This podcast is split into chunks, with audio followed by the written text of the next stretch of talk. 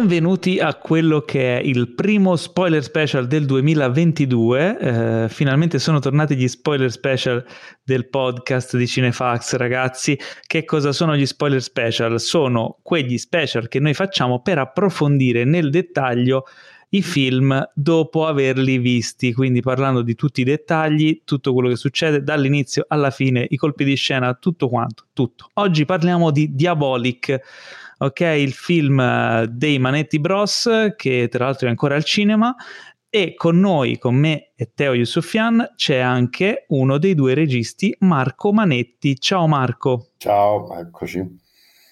Oh, bene, sei pronto per la prima volta a parlare nel dettaglio di ogni aspetto del film, anche gli spoiler? Ma è molto bello, assolutamente. Uno soffre sempre, no? Quando fa le interviste sui suoi film, perché non vuole rovinare il film a chi non l'ha ancora visto. Invece questo è fatto apposta per chi l'ha già visto apposta. E quindi possiamo dire tutto. Quindi siamo qui, c'è anche Teo. Ciao Teo. Ciao a tutti. Oh, che bello che riprende lo spoiler special. Giusto, tu non hai idea di quanta gente me lo stia chiedendo in queste, anzi me l'abbia chiesto in questi mesi, quando fate lo spoiler special su questo, su quello, su quell'altro ancora, quindi rieccoci. E tu non hai idea di da quanto tempo, cioè da sempre, quando esistono i nostri spoiler special, che io volevo fare lo spoiler special col regista, perché è l'unico modo per andare a scavare veramente, per scoprire le chicche, i retroscene, le cose che hanno fatto diventare quel film così com'è. Quindi abbiamo Marco, sono sicuro che ci sarà da divertirsi in questo spoiler special. Se non avete visto ancora Diabolik, andate a vederlo adesso, quindi fermate perché tra poco inizieremo a spoilerare tutto. Andate a vederlo al cinema o se state ascoltando questo spoiler special nel 2032 andate a recuperarvelo perché da adesso si spoilera, ragazzi, si spoilera su Diabolik. Oh, allora, da dove cominciamo? Vogliamo andare un po' in ordine. Il film inizia con questo inseguimento, forse è la scena d'azione più veloce, più dinamica del film, no? Diabolik inseguito da Ginko. La cosa che mi ha colpito, Marco, sono i trick un po' alla James Bond, un po', insomma, particolari che si vedono, i salti, eccetera. Com'è stato girare queste scene? Cioè, comunque sono cose abbastanza atipiche, no? Per un cineasta italiano. Beh, molto, molto. Noi, diciamo, la cosa più bella di fare questo film è stato questo, no? Ogni tanto ci guardavamo, e mio fratello, adesso a parte che tu mi fai la domanda sull'inseguimento, no? Però in generale noi ci guardavamo tanto attenti, noi stiamo facendo un film dove uno ci sottostava la maschera di un altro, no? O appunto c'è il rifugio, si alza il prato e diventa un rifugio sotterraneo, oppure tutti l'inseguimento iniziale, si alza un pezzo di asfalto, la macchina salta, a un certo punto insegui una macchina e poi ti accorgi che è solo un pezzo di macchina, no? Tagliata a metà. È molto divertente, però difficile, anche perché poi non so, io questo ve lo chiedo a voi che l'avete visto il film, no? Il nostro tentativo un po' dove abbiamo faticato tanto è nell'usare poca post produzione. In realtà ci sono, cioè in realtà nel salto c'è qualcosa di post prodotto, no? Però in una direzione sempre mirando verso l'analogico, cioè lì c'è il trampolino, c'è veramente, la macchina salta veramente, no? Però magari il trampolino non è esattamente una rampa che si alza in mezzo all'asfalto, è un trampolino delle gambe, gli abbiamo cancellato le gambe, okay. No? C'è un lavoro di post-produzione, c'è, però la voglia nostra, quindi, che era un divertimento ma che è anche una fatica, era quello di dargli sempre un aspetto analogico, no? E quindi di dargli anche quel poco di rozzo, non so come dire, no? Che fa pensare, sì, come dici tu, a James Bond, ma non a James Bond di adesso, ma James Bond di come dire, no? Sì, sì. E quindi ci siamo divertiti insieme, affaticati, e insieme anche usato un po' di computer, però cercando di mascherarlo il più possibile, no? Ed è assurdo perché veramente non si vede, perché l'altro giorno me lo diceva quasi il mio effettista speciale, no? Cioè, però cazzo, abbiamo fatto un lavoro, non se ne accorge nessuno, e mi ha detto dillo che c'è un po' di ci sono un po' di effetti digitali, perché sembra che non ce ne sono, no? Che io gli ho risposto un po' così, snobbisticamente, che io capisco che lui vuole promuovere il suo lavoro, detto, ma questo dovrebbe essere il vostro fine, no?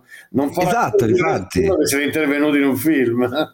Cioè l'effetto quello più riuscito si dice sempre quello che non si nota, fondamentalmente. Quindi è un lavoro destinato all'anonimato. All'anonimato, fatto al meglio. Allora, andando avanti, arriva Eva Kant. E poco più avanti c'è una scena in cui Ginko appare per la prima volta che va a parlare con lei, e lì allora io, sapendo il discorso delle maschere che me ne avevi parlato tu Marco prima che vedessi il film, ho sgamato, nel senso, sapendo che c'era questa cosa delle maschere mi aspettavo che quello fosse Diabolik travestito. Ma davvero l'avevi capito tu? Sì, tu no? Maledetto, no, io mi sono lasciato trasportare dalla cosa. No, cioè... no, io ho detto stai a vedere, no, ma più che altro ero divertito dalla cosa, perché ho detto stai a vedere che questo non è Ginko ma è Diabolik. No, invece io ci sono cascato proprio tutto. Perché gli faceva le domande, cercava di sapere, di carpire questi segreti. Com'è stato per... cioè c'era un retropensiero nella recitazione di Mastandrea, sì. Sì, guarda, allora... Intanto te lo dico, io sono... è strano, no? Perché uno fa una cosa che mira ad essere una sorpresa, no? Però a me invece mi fa piacere che tu te ne sia un po' accorto, perché anche mi dici facendo domande, perché io a volte avevo paura che potesse essere forzata sta cosa, però perché Diabolik fa sta cosa? Però in effetti lui viene a sapere delle cose, no? Facendo questa cosa, no? Quindi a lui gli serve farlo, perché quella roba lì gran parte di questo film, che questa è un'altra cosa che non abbiamo mai potuto dire bene, no?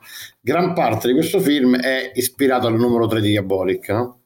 Ma in realtà non tutto il film è il numero 3 di Diabolik, e in particolare questa scena è ripresa dal numero 3, il remake, cioè negli anni 2000 più o meno hanno fatto Mario Gomboli, Tito Faraci, che sono i nuovi autori che scrivono la Diabolik, hanno fatto un remake del numero 3 dove hanno aggiunto altre cose che noi non abbiamo ripreso. Ma una delle cose che hanno aggiunto è questa scena iniziale, però fatta in un altro posto, si svolge in un aeroporto, è un'altra scena in cui si incontrano Ginko e Eva Kant, e poi a un certo punto arriva uno scippatore, cioè è diversa la scena, però l'abbiamo ripresa da là e l'abbiamo inserita nel film, e quindi in qualche modo avevamo paura, perché nei Giussani non c'era questa cosa nel fumetto originale, no? Avevamo paura che suonasse, che potesse suonare appiccicata. Invece il fatto stesso che tu te ne sei accorto, e mi hai detto il perché te ne sei accorto, che faceva le domande, no?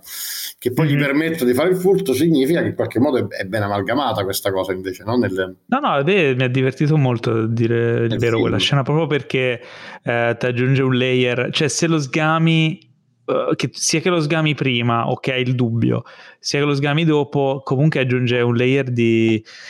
proprio di quanto Diabolik è insidioso ed è pericoloso, no? Fa una cosa strana, perché nel fumetto noi ci abbiamo avuto un po' di dubbio se farlo o non farlo, perché nel fumetto c'è quel momento invece in cui Diabolik è, altro spoiler, no? È nei panni del cameriere, no? Lui uccide questo cameriere, si sostituisce a lui, cosa che invece succede nel fumetto originale. E nel fumetto originale Diabolik si stupisce che Eva Kant è bella, lo scopre là, cioè c'è quell'incontro mitico in cui lei entra, che c'è pure nel film, no?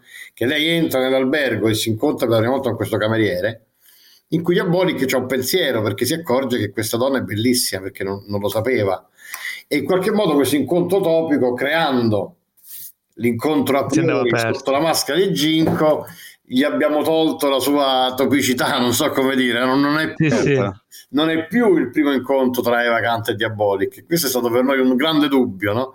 Adesso Eva Kant incontra Diabolik, cioè Diabolik direi incontra Eva Kant, che Eva Kant non lo sa, prima sotto le spoglie di Ginko.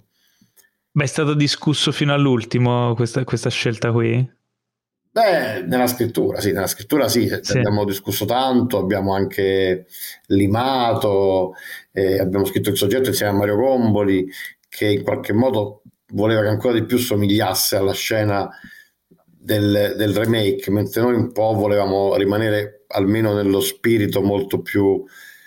Ecco, forse una cosa che beh sì, poi c'è una cosa che forse ha stupito, no? Molti spettatori del film, è che noi siamo voluti rimanere in quell'ottica un po' noir di Diabolik e non tanto action, e quindi c'era in questo remake moderno dopo c'è un inseguimento con uno scippatore, e Ginko lascia andare questo scippatore, tu non capisci perché, poi perché è Diabolik. Noi invece abbiamo voluto rimanere sempre un tono un po' più da noir, che era un po' questo il nostro lavoro, perché i fumetti di Diabolik dai primi anni erano decisamente dei noir.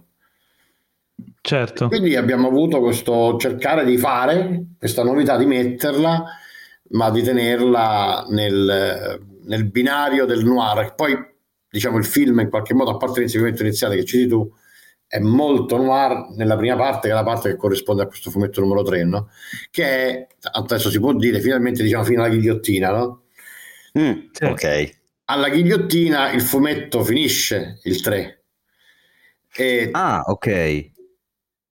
Tutta quella appendice che c'è dopo è un colpo dove noi volevamo entrare nel Diabolik più moderno, che ha seguito quel Diabolik super noir di prima, cioè il Diabolik dei primi 50 numeri, adesso dico, ma magari sbaglio numero, no? Era molto più cattivo, no? E dopo a un certo punto si diventa buono mai, perché è sempre un assassino gratuito, è sempre efferato, però è meno crudele. E in qualche modo noi abbiamo voluto raccontare questo percorso che è costato tanti numeri del fumetto nel film, no? Tutto nell'arco del film. Quindi nella seconda parte lui diventa un po' più cool, non so come dire, diventa un po' più da noir a heist movie, diciamo, no? In qualche modo. Beh, invece vai Teo. No, dicevo, tutta la scena con l'acqua che è veramente ice movie a quel punto lì. Quanto è stato difficile quella scena lì? La scena del finale, complicata, da pianificare, da girare. Allora, e lì quanto c'è di effetti, di VFX, di post, e quanto invece avete fatto a livello pratico? Allora, guarda, quella è bello in effetti raccontare la parte tecnica. Prima però ti dico la parte teorica. La parte teorica è che il colpo, noi abbiamo detto, dopo la ghigliottina noi vogliamo che Diabolik ed Eva Kant organizzino un colpo insieme. E il colpo l'ha proprio inventato teoricamente, a livello teorico, Mario Gomboli, che è tutt'oggi, no, diciamo l'uomo, il mister Diabolik, come si definisce lui, no? È l'erede delle Giussani, è il detentore della fede di Diabolik. Lui, anche quando scrivevano le Giussani Diabolik, lui lavorava per loro e gli inventava i colpi. Quindi lui è proprio lui, potrebbe fare il rapinatore. Lui potrebbe fare il rapinatore, esatto. E si è inventato questo colpo. Poi noi abbiamo cercato prima di tutto in fase di sceneggiatura di farlo diventare cinematografico, perché era molto difficile, perché è un colpo appunto live movie, no? Perché era un colpo che non era solo semplicemente visualizzabile, avevi bisogno di raccontarlo, cioè tu dovevi dire, no, c'è un cavò di non so come dire, no? Allora noi abbiamo fatto un gioco che non so quanto arriva, lo dico perché è strano, non si nota tanto, ma in realtà c'è tutto un gioco di flash forward, flashback continuo, no? Perché lui racconta quello che farà e intanto lo fa, perché se doveva farlo, noi avevamo paura che era una palla. Spesso sì, è un topos dell'heist movie quello alla fine, no? Cioè sì, ti capisci subito che sei entrato in quell'universo lì, sì, esatto. Ma funziona. Però l'idea era un heist movie in 20 minuti, no? E quindi era di intrecciare i piani temporali tantissimo, no? E lui racconta quello che fa e poi tu lo vedi, la pensi che è finito e racconta, e poi tutto ricomincia a raccontare, no? E questo, diciamo, è stato. E poi questo colpo l'abbiamo dovuto, come dici tu, mettere in scena, no? E anche là 80% è vero, cioè noi abbiamo fatto e ci siamo inventati delle cose pazzesche, per esempio l'allagamento non del cavò, ma l'allagamento del posto dove poi lui fa il buco. Lui fa un buco e quel posto si allaga, no? Entra l'acqua e lui aspetta attaccato a una scala e si sommerge, l'acqua sale. Noi non sapevamo come fare questa cosa. Cioè, venuta questa idea, in realtà è venuta a Franco Sabelli, che è uno che fa gli effetti speciali fisici per noi, non digitali. E lì veramente è avere a che fare. Abbiamo fatto un piccolo colosso del nostro piccolo. Noi abbiamo costruito una stanza, quella stanza è costruita dentro un cubo, l'abbiamo attaccata a un carroponte, l'abbiamo sospesa sopra una piscina, e in realtà è la stanza che scende nell'acqua, non è l'acqua che sale. Cioè la stanza con il biscotto del cappuccino viene immersa nella piscina e quindi l'acqua sale. Con la camera attaccata alla stanza. Con la camera attaccata alla stanza, sta dentro la stanza. Che figata! come in Nightmare, quando la stanza si girava. Esatto. E quello è stato pazzesco, che noi abbiamo fatto sta cosa. Invece il cavò dove Diabolik nuota, e allora i pochi totali che si vedono dentro gli schermi, quello è digitale puro, cioè non abbiamo allargato un cavò, abbiamo ripreso un cavò vuoto e ci ha messo in digitale l'acqua, no? Poi c'è venuta questa idea a me e mio fratello, per fare Diabolik che nuota dentro il cavò abbiamo pensato che in fondo il cavò è una parete di cassette di sicurezza, no? Noi abbiamo fatto una lunga parete di cassette di finte, cioè una parete di apparenti cassette di sicurezza, e l'abbiamo immersa in una piscina. E Diabolik nuota, cioè Marinelli nuota dentro una piscina accanto a questa unica parete, no? Di cassette di sicurezza. C'è tutta una costruzione, un po' di digitale, un po' di effettistica da Colossa, la macchina che entra, un po' di effettistica più casareccia, la parete dentro la piscina, e alla fine mi sembra che la cosa... No, funziona alla grande. Funziona. Sì, di brutto. È geniale. Quindi quella immagino che sia stata forse la scena più impegnativa, no? A livello anche di pensiero, di come metterla in scena. Sì, probabilmente la scena più impegnativa è stato l'inseguimento iniziale. Ah, ok. Sì? Beh, anche perché l'inseguimento iniziale si svolge in 3 città diverse. E infatti era una delle domande che ti volevo fare. Io ho riconosciuto Milano in un paio di quadrature, anche perché la cosa che mi faceva ridere era che a un certo punto c'è proprio un sorta di campo medio, diciamo così, anche se non si dice persone, è un po' strano, dietro Piazzetta San Fedele, in zona Duomo Milano, e io la sera che sono venuto a vedere l'anteprima di Diabolik avevo parcheggiato il motorino lì. E quindi quando c'è l'inquadratura del film, quando manda il fumo ai poliziotti. Esatto, sì, cioè proprio mi ha fatto ridere la cosa, perché c'ero stato tipo mezz'ora prima e l'ho riconosciuta perfettamente. Poi stavi guardando se c'era ancora il motorino. L'ho fatta come battuta, ho detto aspetta, fa vedere se sono parcheggiato bene. Nello spoiler special di fare una piccola, io non sono polemico con, sai, i recensori che magari parlano male del tuo film, no? Però in una recensione uno ha scritto, no? Le città sono riconoscibili, e già questo mi pare di poter dire che è un difetto, no? È stato bellissimo perché abbiamo fatto di tutto per rendere Milano riconoscibile, no? Che allora a me fa ridere quando a volte il recensore non capisce l'intenzione del regista e parte per tutta una cosa come se noi volessimo nascondere. Noi abbiamo pensato che io sono contento che tu riconosci Milano, mentre le altre città si riconoscono meno, perché noi abbiamo pensato che in fondo Clairville è Milano. Ah, ok. Perché le Giussani scrivevano a Milano e ci raccontavano che all'epoca che non c'era internet, no? Quando un disegnatore doveva fare una strada, usciva era a Milano e disegnava una strada di Milano, quindi di fatto le strade di Clairville sono strade di Milano. E noi ci siamo detti, c'era una regola io e mio fratello, no? Tranne il Duomo e il Castello Sforzesco, tutta Milano si può vedere in Diabolik anche alla sua massima riconoscibilità.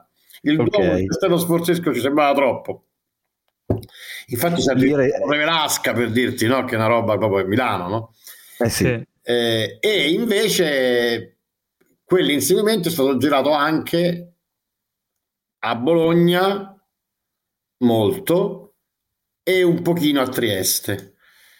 Quindi là gira a Bologna, gira l'angolo ed è a Milano, gira l'angolo e a Trieste, poi gira l'angolo e torna a Milano. Quindi produttivamente è stato l'impegno più grosso, perché ci sono voluti tanti giorni per girarlo in tante città diverse, tra l'altro mantenendo la continuità e insomma tutte le cose che, che sappiamo in questi casi, cioè che non è proprio... Io comunque non ci ho fatto caso dei cambi città, ero abbastanza immerso nell'azione, quindi funziona. Tra l'altro quello l'inquadratura che invece ai milanesi magari sarebbe piaciuta, che a un certo punto non so se ve lo ricordate, questo è difficile ricordarselo, a un certo punto i poliziotti accerchiano Diabolik, lo prendono da due lati, no? perché poi lui salta, no? E poi lui salta quelli che arrivano di fronte, no? E quelli che gli arrivano di fronte, a un certo punto dicono siamo in serata Diabolik, va verso su via dei Platani, verso via delle Camelie mi sembra, no? E c'è uno che alla radio interviene e dice sono su via del Corso, arriviamo subito, no? E questa via del Corso l'abbiamo fatta, che noi siccome è una via a Corso Vittorio Emanuele a Milano e purtroppo non si vede, perché dopo che l'abbiamo già vista, pure abbiamo bloccato Corso Vittorio di notte, ci abbiamo fatto arrivare le macchine di corsa, no? Però poi un po' presi da, a volte un regista si confonde di cose assurde, no? Girando sta scena tutti esaltati non ci siamo accorti che Corso Vittorio Emanuele che hanno rifatto la pavimentazione da quando è pedonale, no? E si vede che è pedonale, e quindi questa inquadratura che c'è pure costata tanto non l'abbiamo montata, abbiamo montato solo stretta poi in primo piano e non si vede Corso Vittorio, che era bello pure queste macchine anni 60 da polizia che sfrecciavano per Corso Vittorio. Peccato, sì. E infatti no vabbè, ma poi quello è un mio trip, cioè nel senso io sono campanilista nei confronti della mia città e la adoro riconoscerla e vederla nel cinema, anche perché purtroppo si vede poco. Ma ti posso dire una cosa, italiano, quindi... che non ti dico a te perché sei campanilista, la verità, Milano, noi ci abbiamo pensato tanto a questo, Milano è una città bellissima, un po' bella, che noi abbiamo scoperto facendo Diabolik, perché è una città che non arriva bella com'è nel cinema italiano che l'ha mostrata, è una cosa strana perché è proprio bella, proprio esteticamente è una città bella Milano, no?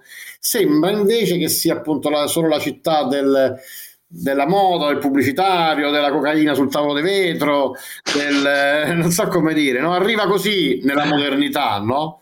Ma anche nel passato questa bellezza di città bella non so perché il cinema non la racconta. Forse è difficilmente rappresentabile. Non riesco a capire perché, però. Sì, in qualche modo sì, però forse perché... C'è un... Nel primo Salvatore, nei primi film di Salvatore, forse, la si riconosceva un po'. In Nichetti, mi ricordo, in qualche film di Maurizio Nichetti. Però sì, si vede poco. Infatti a me... Però se tipo anche guardi Miracolo a Milano. Miracolo a Milano. Certo, sì. Però... Ti sembra questa città così gigante, fredda, quasi non lo so, senza una molto distante, no? Distaccata dal taglio qua, chi sia sempre questo taglio qua. Però invece non è così. Ma non è così. No, è interessante, guarda che lo dico a Teo, soprattutto da milanese, no? Ma anche noi l'abbiamo scoperta a Milano in questo da romani, poi magari ci avviciniamo sempre un po' di pregiudizio, no? Quello che è interessante, che pure tutto sommato è poco raccontato, è il carattere dei milanesi. Cioè i milanesi sono, a volte esce delle cose comiche, no? Sono simpaticamente tamarri, no? Ma molto, in un modo molto più simpatico e molto più guascone e giocoso di quello che arriva. Non so come dire, no? Cioè noi adesso, mi ricordo, io cito questo episodio, che è l'episodio che ho capito quando lo racconto poi non dà l'effetto che... perché bisognava esserci, ecco vedi come sono fatti i milanesi così, no? C'era una sera, noi facciamo i sopralluoghi, adesso che noi stiamo girando Diabolik 2, no? Facciamo i sopralluoghi per Diabolik 2 e volevamo, abbiamo già girato adesso a Via Gonzaga, sì? È presente, sì, e stavamo là che facevamo il sopralluogo di notte a Via Gonzaga e a un certo punto ci diciamo noi cazzo, questo sarebbe bello quando giriamo qua se la strada fosse bagnata, no? Eravamo di notte 3 persone, non era una troupe cinematografica, no? Io, mio fratello, quindi 4, perché il regista non sono 2, la scenografa e il direttore di produzione, no? Pensa quanto sarebbe bello bagnata sta strada, ci proviamo, no? Ci giriamo e vediamo che c'era un tipo che passava e lavava le strade 2 strade più in là, no? Andiamo e dicevo proviamoci, andiamo da questo, gli faccio senta, ma non è che ci fareste fuori, vogliamo fare una ripresa, ci piacerebbe fare stata bagnata, perché non invece di pulire dove state pulendo venite là e fanno figa, invece di lavorare per mezz'ora facciamo il cinema, dai te la bagno a sta strada bellissimo la strada, la poi dice vabbè grazie, come bravo, una volta ancora dai che è meglio che lavorare, no? E sono stati con noi un pagatore, io ho tutte le inquadrature, noi abbiamo girato sta scena senza di loro e nel cinema bagnano a strada, no? è una roba che c'ha un budget, no? E noi in un secondo, col milanese un po' sbruffone, però gentile nella sua sbruffonaggine, no? È venuto e ce l'ha bagnata sta strada, no? È una roba che costa, cioè quando il direttore della fotografia spesso ti dice bagni la strada, cioè, la produzione impazzisce, no? Ma è costo zero. E allora poi quando siamo venuti a girarla abbiamo detto, oh, però noi vogliamo che venite voi, così vi paghiamo. Quando certo. E abbiamo chiesto alla no, come si chiama? La società che fa le pulizie, l'AMA è di Roma. L'AMSA. L'AMSA. Abbiamo chiesto all'AMSA di avere una macchia cibagnata, però volevamo che venissero loro, no? E siete riusciti? No, non sono venuti loro. Poi io sono rimasto malissimo. Quel giorno, poi il giorno delle riprese non erano loro quelli. E invece abbiamo fatto la stessa cosa, sì, uguale. Scusate, vi intrattengo sui dettagli milanesi che non so se sono noi. Abbiamo girato a Piazza San Fedele, questa sì? volta Diabolik 2. Abbiamo girato una scena in cui ci stanno dei... Adesso non spoilero, perché sì, questo non lo devo spoilerare perché deve ancora uscire. No, a un certo punto ci sono degli operai che escono da... diciamo, stanno cercando Eva Kant sotto le fogne. Escono da un tombino delle fogne e dicono no, niente, non è sparita, no? E noi siamo andati a fare il sopralluogo la prima volta... In realtà non a Piazza San Fedele, perché la prima volta volevamo girare un'altra piazza che è Piazza Duse, non so se hai presente. Sì, la piazza più piccola. Solo che poi Piazza Duse ci hanno messo le impalcature, abbiamo cambiato, l'abbiamo girato in Piazza San Fedele, però in Piazza Duse è venuto un signore della Società delle Fogne di Milano ad aiutarci a aprirci i tombini, così noi sceglievamo il tombino giusto. E questo signore si è presentato con una mascherina sotto Covid che ho scritto sopra figa e fatturato. Ed era un tipo simpatico,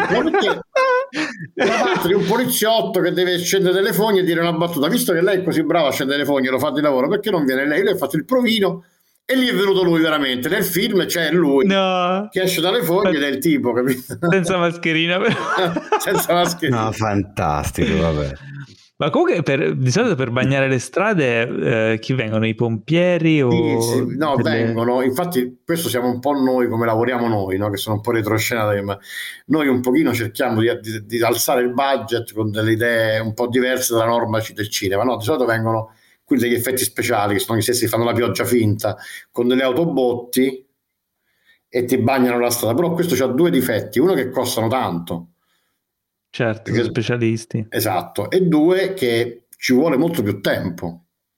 Quindi noi in realtà quella sera abbiamo pure inventato un sistema produttivo. In effetti le macchine che lavano le strade lo fanno in continuazione, ci mettono un passo, passano, boom, ed è bagnata, no? Invece con la pompa sì. Fermano, bagnano i punti. E quindi, per quanto li abbiamo pagati la seconda volta, ma una cifra irrisoria rispetto a quanto un ottimo trucchetto. Sì. Andando avanti, allora la casa di Diabolik, un altro paio di domande. La casa di Diabolik, che è così particolare, futuristica e ricca, dove l'avete trovata? Tu di quale casa parli? Della quella con là dove c'è la moglie, dove abita? Allora, quello io sono contento che tu lo citi, che io è proprio... molti amano quella casa, no? È forse la location più bella ed è la location più finta, nel senso, quello è un lavoro pazzesco della nostra scenografa Noemi Marchica, che tra l'altro è una scenografa molto giovane, quindi non ha vissuto quegli anni, ma ne ha ripreso lo spirito. Quella è una casa abbandonata a Bologna, ma non bella. Di bello c'era solo quella vetrata bella, ma era completamente diversa, con i muri diversi, senza pavimento. Quindi quella è tutta ricostruita, cioè il camino è fatto di polistirolo, per dirti. Ma dai. Ed è pazzesco il risultato di quella location, sì, bellissimo. Beh, complimentoni.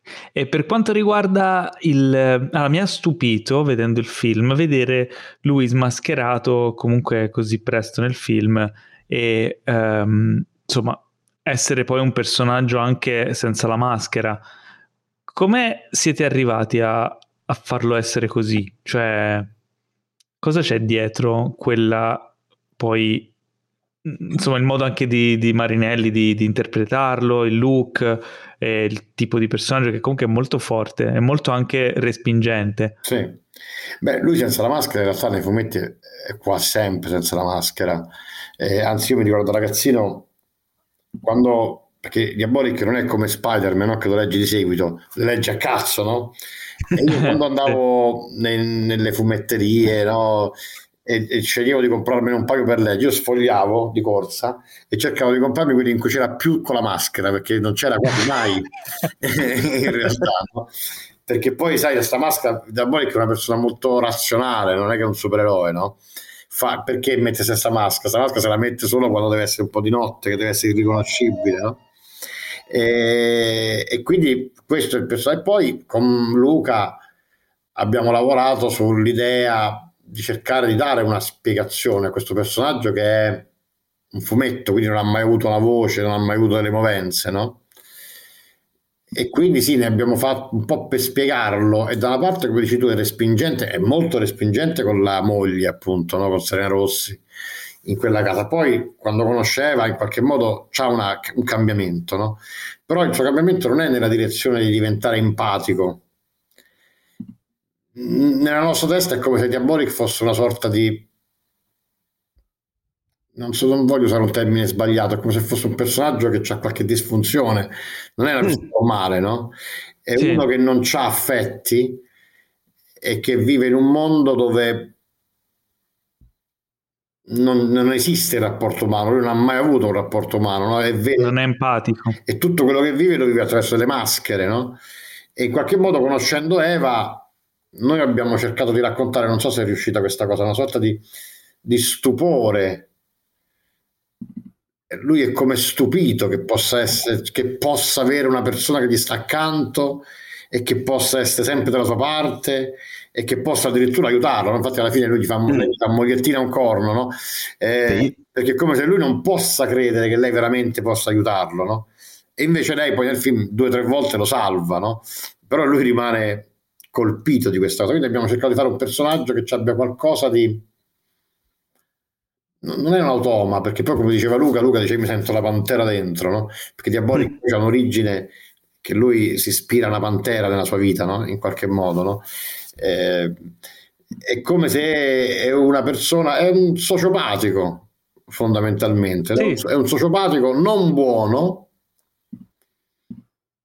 però che ha una capacità di, diciamo, probabilmente per noi è un personaggio che ha una sua lealtà e una sua coerenza in un mondo intorno dove nessuno ce l'ha, tutti gli altri sono un po' più stronzi di lui, no? Sono un po' più marci di lui, sono un po' più corrotti di lui, e quindi che lui in qualche modo riesce a stare dalla sua parte perché senti che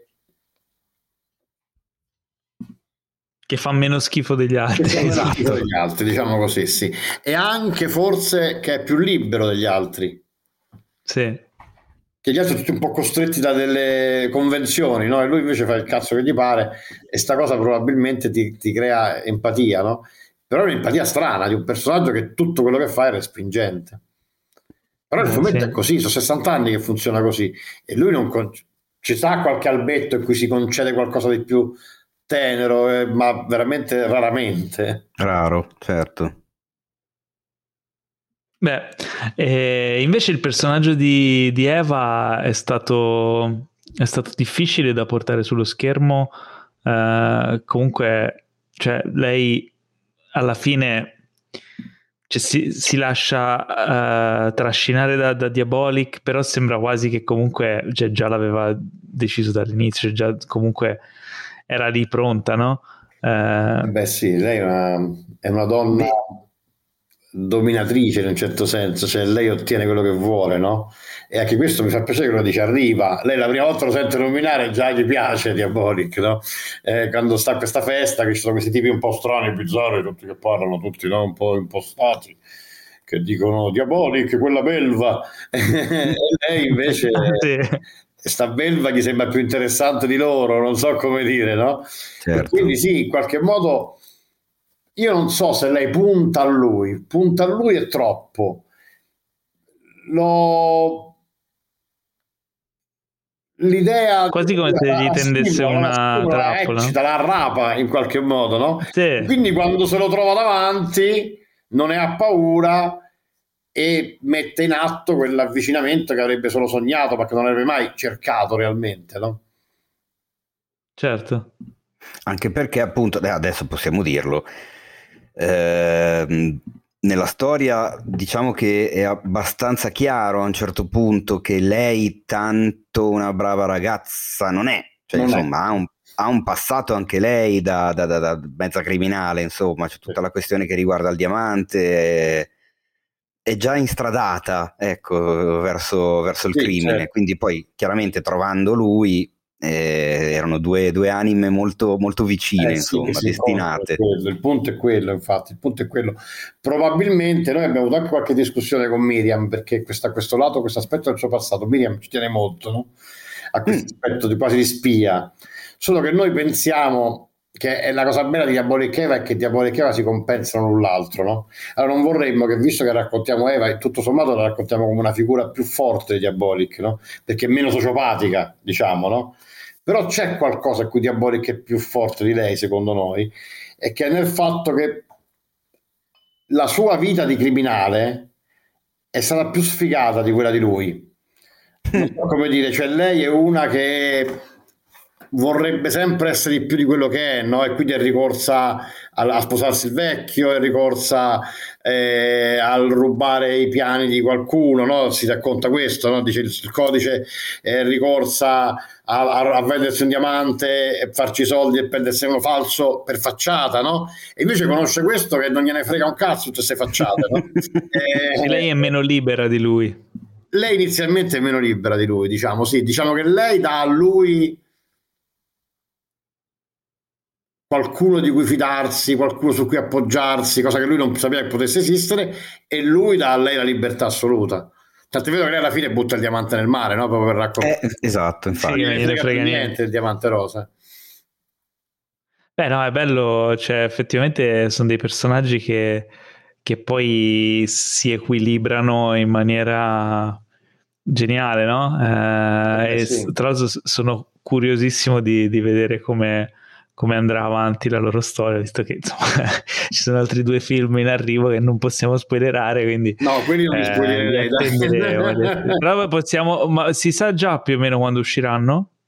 No, noi li stiamo girando, no, in realtà no, penso che però, considerare i tempi di montaggio e di cosa, probabilmente il secondo più o meno uscirà un anno dal primo, più o meno il terzo un anno, il terzo probabilmente non so se si farà una politica di tre cadenzati, oppure come in realtà sia, che so, il famoso Back to the Future 2 e 3, no? Ritorno al futuro, sì. In realtà il 2 e il 3 sono usciti più vicini tra loro, no? Che il primo e il secondo, ma così anche l'unico caso italiano che smetto quando voglio, sì, il primo, il secondo è uscito a bella distanza dal primo, il terzo è uscito più vicino, no? Sì, non sì. So che politica farà 0-1. Beh, però insomma siamo curiosi. Te no, ecco, altre... Però insomma il primo nel senso il 2 a un anno dal primo vuol dire a fine anno quest'anno. No, nel senso io sto riferendo solamente a quando io penso che possa essere pronto.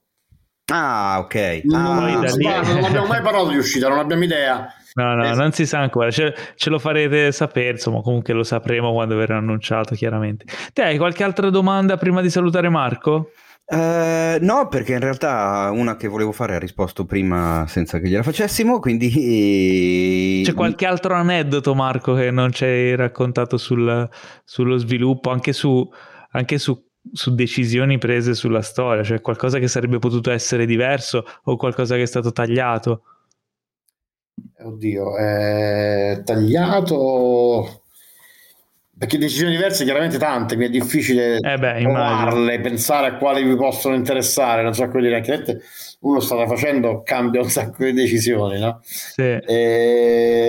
Tagli non tanti, non mi viene in mente, non riesco al volo a pensare a qualche scena tagliata, cioè ci sono delle scene tagliate sicuramente, però non mi stanno venendo purtroppo.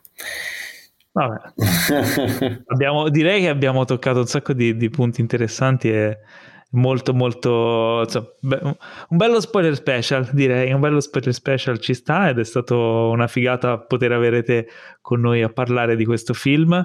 Speriamo insomma che di aver anche portato qualcun altro al cinema a vederlo per poter ascoltare questo spoiler special e godere di questi dettagli. Sì, di lo spoiler special è uno strumento promozionale fantastico, non ci avevo pensato. Sì. Dice, a sentire, andate a vedere il film. Esatto. esatto, quindi speriamo di avere anche altre occasioni su altri film italiani per poterne parlare così. Grazie ancora, speriamo anche di riaverti presto sul podcast. In bocca al lupo con le riprese che stai insomma continuando a fare, sei ancora impelagato, in piena lavorazione, quindi doppiamente grazie per esserti liberato e per averci dedicato il tuo tempo. Ecco, un'altra domanda finale: quanti mesi di vacanza vi prenderete appena finirete le riprese di due film? Porca troia, non posso rispondere quanti me ne vorrei prendere, non ce la faccio. Non lo so, ancora non vedo la luce in fondo al tunnel, però sì, un po' di stacco ci vuole, ragazzi, credetemi. Immagino, mamma mia. Okay, bravi, quindi complimenti sempre. Complimenti. Potete seguire Marco Manetti su Instagram @mmanetti e anche la casa di produzione Monpracem Film. Forse si chiama, sì, mi sa. Monpracem Film su Instagram. Il logo rosso e nero. Sì. Esatto, potete seguire noi @cinefax.it, potete seguire me, Paolo Cellammare. Intanto vi salutiamo, un saluto da Marco. Ciao a tutti, a prestissimo. Un saluto da Teo. Ciao Ne, e sempre viva il cinema. E un saluto da me, ci sentiamo al prossimo podcast.